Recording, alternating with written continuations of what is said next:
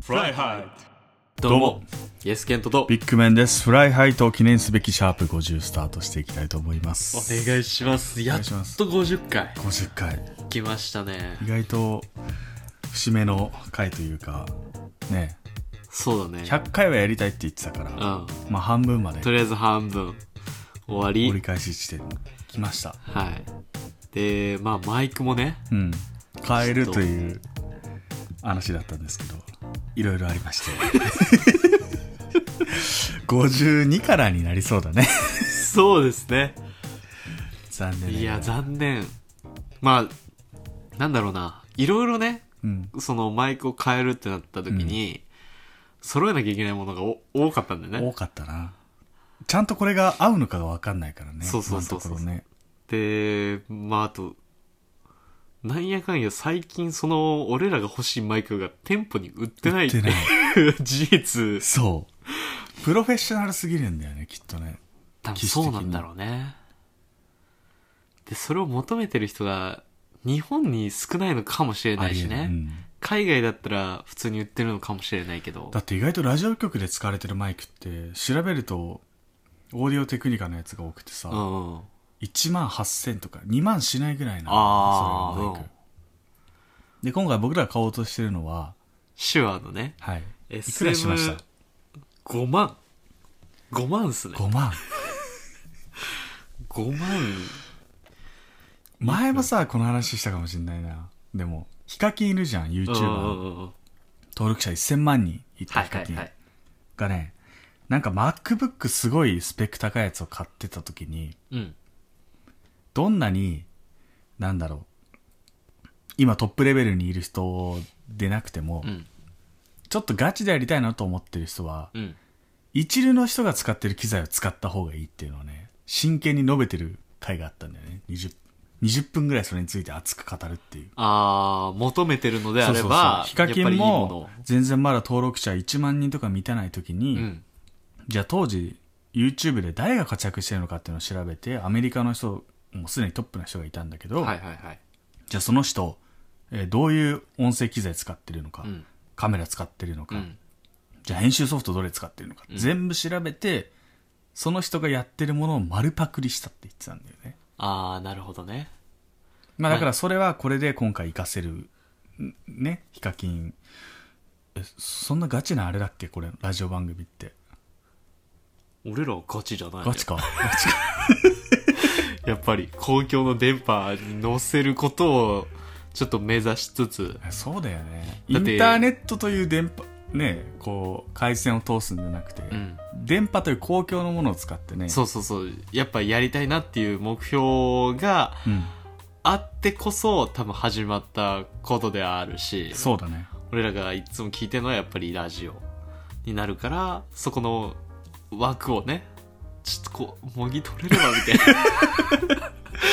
で野望もを持ちながら多分あると思うんだよね今後ねそういうなんだろうポッドキャストから出てきた人が、いそうだようね、んだって YouTuber だってら今今ラジオ番組やってるでしょオールナだイトし、うん、もうテレビ番組も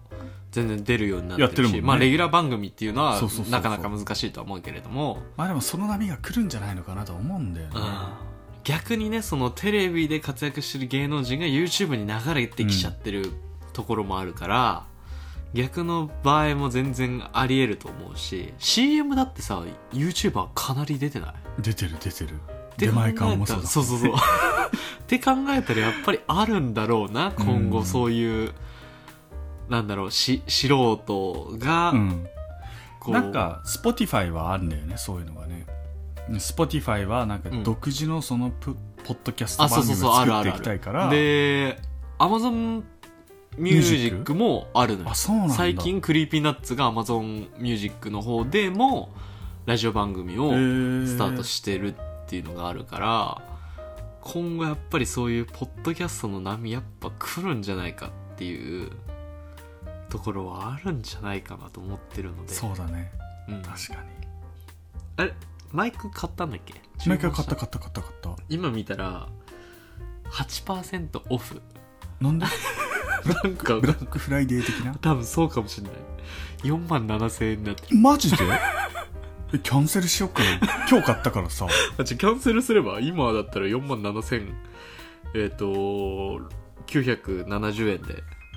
もともと SM7B SM7B おだね本当だ8%オフになってるよ俺なんだよ俺この前買っちゃって5万2000円かかっちゃってんだけど4370 4370円オフだよこれでかいよえだってすごい牛角のあれとかちょっといい方頼めんじゃない食べ放題の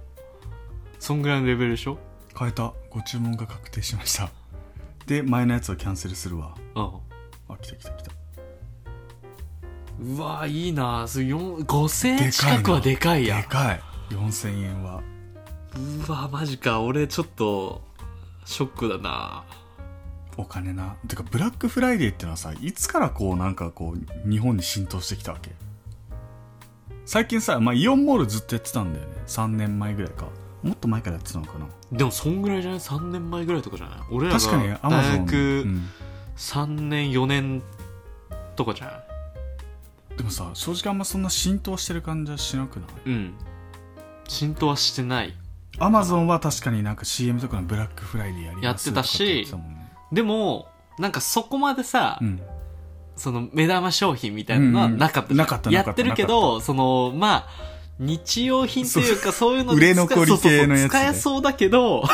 いやこれは別にいらんわっていう そうそうそうそうそういうのが多かあったったけど最近なんかやっぱそういう普通に目玉商品っていうかさ全すごいね般的にこうなってるからさっきさちょっと確かにアマゾン見たら、うん、フィットビットっていうあの僕がつけているあこう時計があるんだけどさ、うん今今全然違うんだけうど、んそれもねかなり安くなってたわ1万9000円が1万2000円とかになっててあじゃあ7000円近く7000円近くすごいなんかその結構やっぱ高いもののほんの数パーセントオフでもさでかいよね結構大きいよねだって今4000円オフってあ確かにこれでかいなって思でったかいよ何でも買えちゃうもんねちょっといいランチとか、うんまあ、ディナーもできるし買えるもんね最近さ会社にさオフィスグリコっていうさなんかオフィスの中にそのグリコの商品がねこう棚棚が1個できてうんそこにお菓子がすごいな並んでうん100円とか払うとそれ買えますよっていうはいはいはいはいそういうシステムなんだけどそれが導入されたわけうんでさ導入され今まではさこうコンビニがちょっと遠かったのね会社から、はいはいはいはいは いでも今そのオフィスグループがあるせいで最近ね最近っていうかそう恐れてるのが、うんみんなでじゃんけんして、うん負けたやつ買おうぜみたいなのがよく発生しててさ大学生の運動にみたいなやそうそうつそうねあのランチ終わった後にスタバに買いに行こうでじゃんけんで、うんあの男気みたいな感じで買った人が買うみたいなのよくやってたうんうんのうん会社の人たちとまあそれはなんだろう嫌な時もあるし勝って逆に得する時もあるから、うんなんやかんだでよかったんだけど今もう会社の中にそれがあるせいでさ、うん日常的にそのじゃんけんが行われてるわけよ毎日のようにねそうそうそう、んでその導入された日はもちろんみんな欲しいから、うん10人ぐらいでじゃんけんして負けた人1000円払ってたんだけど、うん俺勝ったから大丈夫だったんだけど、うん勝ったっていうのは負けたっていうねじゃんそけうんそでう男気だから,、ね、男気だからねうんそうでその人は1000円出してたけど、んよくよく考えるとこの1000円もこの1000円あればランチ1食分だなって考えるとそうなんだよなでかいんだよなうんかなりでかいよせい、うんそれ今回4000円だからねそれだから4回分だからね4回 分でそれを思い出せば相当で4かい回分負けてもいいってことだからね今ああ確かに確かに確かに まだ別にプラマイまだプラスってなるから4回分はいやいやでもさね前のエピソードだっけメッセージ募集しうんうんうてん話してたじゃん,、今年やり残したことって、うん結構貯金やり残したなってのはすごい思ってたんで今ああなるほどね年あとはコンタクトレンズの度数を変えるっていうのをやり残してるなと思って悪くなったってこといやいやあ分かんないんだけど前までねちゃんと眼科に行ってたの、うん大学生の時うは、んけどなんかこうコンタクトレンズなくなったタイミングで必ず眼科を受診してくださいみたいなのあってはいはいはいはい眼科に行ってから処方箋もらってコンタクト買わなきゃいけないみたいに言われててさ、めんどくさくてさうん社会人になるとなかなか行けないじゃんいけないね眼科とかさ、休みんそうっていうのもあったからもう最近ネットで買ってたのうん今まで使ってたコンタクトの度数をこう、自分で入力して買ってたんだけど、最近もうさ1年半ぐらい眼科に行ってないからさ、うん多分度数落ちてると思うんだよね確実に、うんうんうんしかも最近こうコンタクトつけるために結構目充血するようになってきてさうんちょっと怖いから行きたいなと思ってたいつか眼科に で度数も変えたいなと思ってたんだけど、うんなんやかんだまで行けずじまいなかなかな行こうと思っても行けない時とかあるよな、うんその自分が行きたいというかさ最寄りの近くにあるのがたまたま自分が休みの日にそこも休みみたいなどうして病院に行くのとあのめんどくさいんだろうなわかるわ思うわなんか社会人になってから余計それなるよね、行きにくいというかそさう行きたいんだけど時間もそうだし都合というかでも行かなきゃなってずっと思ってたさ、目目は大事じゃんやっぱりねいや大事だよ目と歯は大事だよ目と歯、うん、そうだね確かに体いつも使うものは特に重要だなって、もうな俺やり残したこと多分株やろうかなと思ってたそれあれだよねこの前チラッと言ってたもんねそうそうラジオの中でじゃなくて、うんちょっとだからやろうかなと思ってたのに、やれてないまだ全然準備ができてないからなんか LINE で今できんだもんね CM やってるもんねやってるやってる LINE 証券みたいな LINE で始める人が最近増えてるってなんかね前ワールドビジネスサテライトでやってああたそうなんだ小学からできるのと、うんうんうんあとはいろんなとこにこう出せるから分散でねそう分散でできるからいいよってあとなんか番組の曲でもやってたね LINE 株で1ヶ月やってどれぐらい儲けましたかみたいなああなんかやっぱやってる人多いのかなっていう多い、なんかそのねなんかで多分ツイッターがなんかで出てきたのかうん、なその十何年前20年前ぐらいかなアップルの株を買ってた人今どのぐらいになってるのかっていうのとかやってて、うん、最初ね1株3円とかだったんだよあねそうなんだ、うん、でそれを買っとけばいくらかねうん、今47倍とかもっマとジかななんか100万ぐらい株買ってた人は、うん今頃数億円とかってこと4 5000万ぐらいとかだったあ、かまなあ、そっか単純に40、うんうんうんそんぐらいにはなってるっていうのを聞いちでちょっとちらっと見て正確かちょっと分かんないんだけど、うんうんいややっぱそういうのあるよなってその膨らませるだけ膨らませたらそうなるよなちょっと夢でもあるしなんかゲームやってる感覚に近いかもしれないよねだからまあ楽しみつつ、んもうちょっとフファイヤーするんだ最近流行ってんじゃうんんファイヤーするみたいなできれば面白いのかなっていうところはあるんでもう来年まではにはそうだねお金やはれ大た事だら、もんねそうお金あったらだってこのマイクもさケチらずに余裕で買えるわけじゃん4本ぐらい欲しいもんねそうそうそうそうゲスト来た時用にゲスト来た時用本とかも当はねでインターフェースもちょっとこれだと高いよなとかっていうので、ちゃんとしたソフト変えるかもしれないあか確かにねそっちの方がやりやすいかもしれないしねまあ、そんな感じでまあもうちょっとマイクの方はね待っていただそういてですねあと2つ52か来そう来週には来るんやでっていきたいと思いますの52まで待っていただいて、まあ、今週もこんな感じでね楽しみながらはいやっていきたいと思います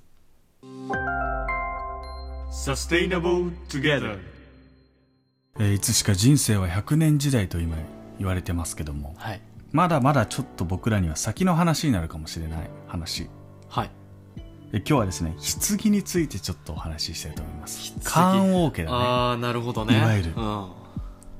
ちょっと今日紹介するのは、はいえっと、オランダのスタートアップループという会社が開発した生きた棺というのをちょっと紹介したいと思いますあのー、あっちじゃないあっちじ ゃない。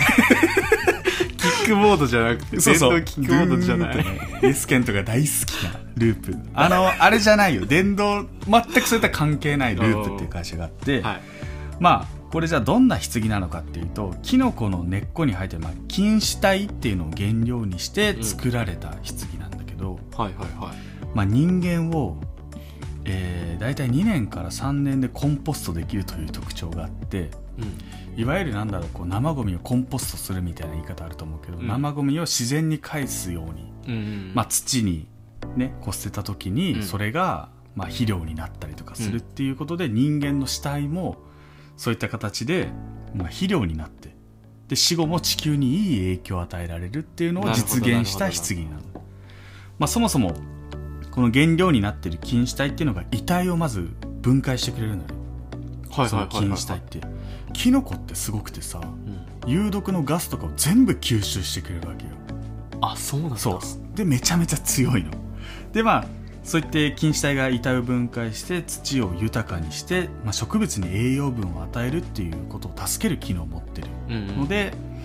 まあ、こういった生きた棺っていう名前で付けられてるとなるほどでこれを思いついたのはオランダのデルフト工科大学の研究室で学ぶボブ・ヘンドリックスでそこの研究室から、うんまあ、ベンチャー企業みたいな形でループっていうスタートアップ企業を立ち上げたんではいはいはい研究室から発生した会社で、うんでこの棺自体っていうのは30日から45日ぐらいでなくなって遺体は23年で分解されるさっきお伝えした通りでへー全てが、まあ、自然由来の原料のため地球に害を与える可能性も非常に少ないと、普通のさ棺ってなんだろう今自然層ってかなり少なくなってるけど、うんあの木箱でできてたりそとうだか、ねうんあと取っ手が金属で作られたりとかするからああうんうんうんあのあとは遺体自体が実は有毒だったりとかするからそれを消化するのに実は何10年から15年ぐらい普通だったらかかるんだけど、うんその生きた棺に入れることによって2から3年で分解されるとなるほどね分解されてもい害がないままし自然に帰るうんうんうんそういうすごいえ優れたものになってると、まあ、本当に生きた棺使用することのメリットとして、まあ、時間を短縮できるだけではなくてその成分解の途中でさえも周囲の土壌の質が上がって、まあ、新たな生命の芽生える機会を提供できるとはいはいはいはい死んだ後でも地球にいい影響を与えることができる棺になるほどねなってるということで、なんかいいねうんそのなんか死を迎えるとさこの世のものではなくなってしまうって感じあるけどそういうことによって、まあ、地球の中にこう取り込まれるそとうそうそういうかすごく生き続けてるよっていう感じ素の敵でところうんそうでまさにそういうので、えっと、82歳の医者だったヨハネス・パンハイゼン氏っていうのが、まあ、こういった考え方に感銘を受けて同社の棺で初めて埋葬された方がへーいたんだけど、うんその息子さんのインタビューが YouTube に上がってたんだけど、うんまあ、本当に素敵でえこの死んだ後父がまた地球にいい影響を与えるうん与えてくれるって本当に感動したっていうことを言ってて、うん今だとやっぱ火葬って言ってさ遺体を燃やしてそうだね遺骨をとかっていう話があるんだけど、結構日本でも自然葬ってまあ自然にかいあの遺体を埋めてっていうやり方は、90えっと1.2%ぐらいなんて全体でああ全然まあ少ないよね少ない少ない確かになほぼもう仮装しちゃう火葬っしてていうのが普通なんだけど遺骨そをうお墓にっていう感じだもんね納めるって感じでもその葬儀自体の考え方も多分これからいろいろ変わっていくっていう中でアメリカ人なんか調査した結果があって、うん3人に2人が、えー自然葬を今後検討したいっていうことを言ってるんだっておーやっぱ仮葬自体もうんすごく言い方悪いけど実はその燃やすことによっての有害なそうだねあのし自然環境にとっては本当は良くない、うんまあ、ただね人の死後だからさそれはななんだろうそれが悪いっていうことは絶対に言えないけど、まあそういったものをあのなんだろう考え方違う考え方の一つとしてこういった自然層で生きた棺っていうのを使ってうん地球環境にもいいよいい影響を与えるっていうこの棺、まあ、1個価格が19万3000円かなりこれ安いらしいあそうなん普だ通の棺に比べるとで昨年は100個これが売れたってへえいうことなんですそれじゃあまだ今んとこオランダでのみってそうそうそう感じかあとはで作るのが結構大変そうな感じがしたああなるほどねその菌糸体っていうのは大量に集めてうそれを組み合わせていくのに結構2から3ヶ月ぐらいかかったりとかするんなるほどでなんか触った感じは本当に発泡スチロールみたいな感じ白くて、うんで中に「藻」っていうのうんうん苔みたいのを引いてその上にご遺体を乗っけて蓋を閉めて土の中に入れるみうんなるほどねたいななかなか僕らはまだ20代なんで、うん自分の死というものに対して真剣に向き合ったことはないけど、まだないねでも確かにまあそういう考え方もうんきっと出てくるんだろうなっていうのはすごくうんなんかこれを見てて今後なりそそうだね今の若い子なたりちとかさ結構やっぱりその SDGs に対してこう目を向けてる人も多くなってるわけだし、目向けるだけじゃなくてアクションとして活動をしてるそう人も多いわけだしなんか死んだ後でも地球の一部になれるみたいなところは多分考え方としてはすごくなんかありそ賛うだよね同できる人が多いんだろうねただ日本はまだその自然層ができる区画っていうのがなかなか少ないのとうん自治体からの許可が必要なんでかっていううとん遺体を埋めるっていうのはうんなんだろういわゆる犯罪チックに捉えられちゃう可能性があるから、そうきだねちんとした申請書とかも出さなきゃいけないし、うんうんうんそもそも東京都は自然葬は禁止してるんだよね今あそうなんだそう絶対に仮想でお墓を建ててっていうやり方じゃないとできないっていうのがあるから、まあ、なかなかそういったハードルもあったりとかするんだけど、まあ、多分こういった動きはオランダとか、まあ、ヨーロッパアメリカを中心にこれから広がっていくのかなそうだなでまちょっと感じあましたそれが広まっ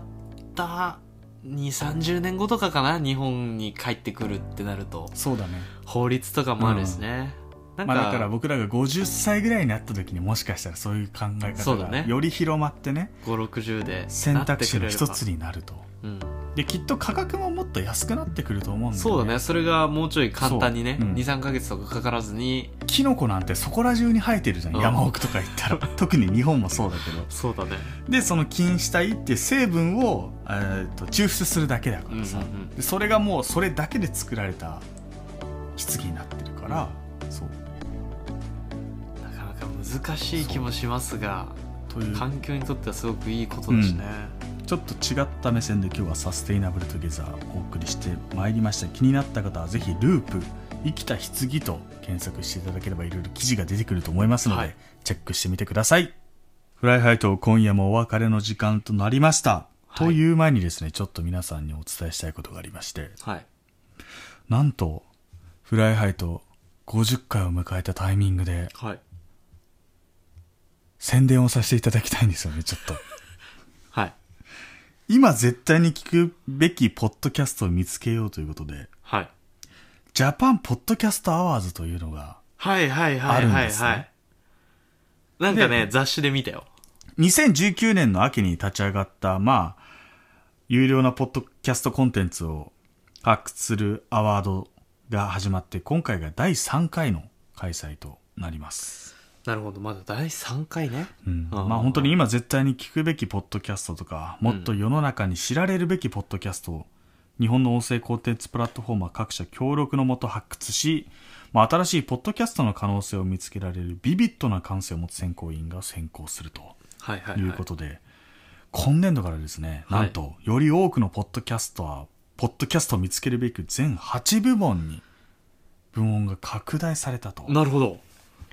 で、まあ自分たちでね、こう、自分のポッドキャストを推薦したいですっていうエントリーだったり、リスナー投票の受付っていうのを特設フォーマフォームから実施すると。おおで、1月にノミネート作品の発表を得て、2022年3月に実施する授賞式にて各賞の受賞作品を発表すると。はいまあそのいやゆ8部門とさっきお伝えしたんですけど、うんまあ、各賞について軽く触れていくとまず一つが大賞ですねはいもう金メダルうんで次がえ Spotify プレゼンツネクストクリエイター賞、まあ、おー Spotify で配信されている番組の中からあの自社データをもとに今後さらなる活躍が期待されるクリエイターに贈られる賞があったりとか、まあ、あとはベストパーソナリティ賞ですねはいはいはい最も魅力的なパーソナリティに贈呈される部門はいあとはベストエンタメ賞、まはいはいはあ、いこれはテーマが決まっててドラマとかノンフィクションホラーミュージックとか、まあ、そういったところですねなるほどねであとはベストコメディ賞うんコメディカルチャーとかフリートークとかそういうのやってるはいはいはいあとはベストナレッジ賞こうニッチなやつねううん学習テックニュースとかねそうそうビジネスラライイフフススタタイイルルはいはいはいあとはベストウェルビーイング賞はいライフスタイルソーシャルカルチャーフードキッズとかはいはいはいはいで最後がリスナーズチョイスということでリスナーの皆様からの投票によって決定する部門はいで上位10作品がノミネートして最も多い投票数を投票数を獲得した1作品に部門賞が贈呈されるとなるほどつまり僕らが狙っていかなきゃいけないのは、うんユスケントやっぱリスナーズチョイスじゃそうないです ねいやもしかしたそこしからそのない引っかかればベストコメディとか入れるかもしれないけどああそっちか、僕らの場合、うん趣味とかだ俺かはらでも対象狙っていきたいよね一番はね、うん一番はそこだよあでも結構狙えると思うよネクストクリエイターも多分狙えるし狙えるおー俺らは今年から始めたばかりだしねでプラスベストパーソナリティもうんもう狙えるんじゃないかなっていうこのゆるいトークがね好きと言ってくださってるのもありますしもうメッセーどジでうなねんだろうねリスナーから来てるっていうのもあるからいやこれはちょっと狙いたいですねそうでまあもちろんねこう投票お願いしますっていうちょうど今日からね、こう自分たちで推薦できるっていうのはいはいはがい始まったから、うんまあフォームに送ってうんえ僕ら手挙げますよってやろうと思うんだけど、まあその中で特におすすめのエピソードを教えてくださいっていうのがあってなるほど今までなんやかんだ50回やってきたか50ら回やっさてきましたねどの回が一番面白かったかなって意外と自分たちは分かんなくてさ、そうだね、うん、なんかこれ手応えあるけどみたいなそうそうそうそうそうそうただそのリスナーからするといやこっちの方がっていうのもありそうだしね、あり そうありそう。まあ、やっぱ一つ避けなきゃいけないのは、めっちゃ音楽入れてた回。あれは42かな確かあれは出せあなれいはな。ダメ。あれはちょっと消しときたいぐらいしてないのこ。のクリエイターたちみたいなね。かかっちゃうかもしれないから。そうなるともう何一つ多分、あの、選ばれない可能性がない出んてだきちよゃうな。から。わかんい。ないなと思って、ちょっとそこで、ちょっ確とかにな緊急募集したいと思うんです。今までえー50話エピソードを配信してきましたけど、はいその中でも、もう一度聞きたいなとか、ちょっとこの回印象に残ったなっていうようなエピソードを、ちょっと皆さん募集したいとそう思だいね。ます。これ良かったっすよ、うんみたいなのをちょっとこう送っていただいて、で、僕らもちょっと出して、うん。その、投票数というか、多かった番組を僕らがそうだねこう、これおすすめですよっていうので、エントリーさせていただければなと思うので、もうあ、じゃあなんか緊急ですけ候補ど出す。5つぐらいか3つぐらいに絞って、あ、そうするか。じゃあ、そう俺らで何個か今、そう、ち選ょっともうん一で、回聞き直して、選んで、それを、もう一回リスナーさんに聞いていただいて、でその上でどれが一番良かったなるかほっどてないるほうどのなをるほ聞いてもらう。いいね。うんそっちの方が選びやすいよね。50回からもうそ一うしよう。回1そう。50分の1はね、なかなかだるいと思うの。ね。うん確かに確かに。ちょっとこれはやっていきたいですね。狙いたいんで。そうそう。で、これがまあエントリーが12月27までということですので、まあこのタイミングでいろいろと皆さんにまた投票をお願いするようなそう機だ会ね。がリスナーズチョイスであるかもしれません。いただければなと思いますのまあでもこういうのがまた盛り上がってきてるっていうのはなおさらこの音声コンテンツっていうものがねそうだね。盛り上がりをこれから見せていくんじゃないかで、まだな、3回だからね。今後多分もっそうそうそと、どんどん回数重ねるごとにいいクリエイターも出てくるかもしれないし。うあでも企画運営してるのが日本放送なんだねやっぱすごいな、日本放送は。で今協賛とか協力会社がついてるけど全部その音声プラットフォーム Spotify とそうか、だね AmazonMusic アンカーとかね、あと、ラジオトークとかね、そうそうそう協力、スプーンとかも出てきてままあす、、これがもしかしたらね来年にはコカ・コーラがついてるとかあり得るかもしれあないり得ね。るかだもっしてれな今い e スポーツコカ・コーラついてるからね。そうあれはやっぱり e スポーツの人は競技者は競技中に何を飲むのかっていうところをねポイントにしてるんでもしかしたら今後あれだよね。レッドブルとかさ、うんゾーンとかさ、モンスターとかつきそうだよね。一流のポッドキャスターはラジオ配信中にこんなものを飲んでいるみたいなねん。 そういう枠組みでいいね感。じでありますのでちょっとぜひここに向けて、まあ、今年ダメでも来年またやるためにちょっとねうん第3回目は自分たちでちょっと手を挙げたいなと思います、なのでちょっと5つぐらいを絞ってインスタの方に、えー載せますのでストーリーでねその中からちょっともう一度聞いていただいて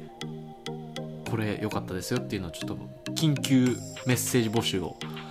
したいと思いますのでご協力よろしくお願いしますよろしくお願いします。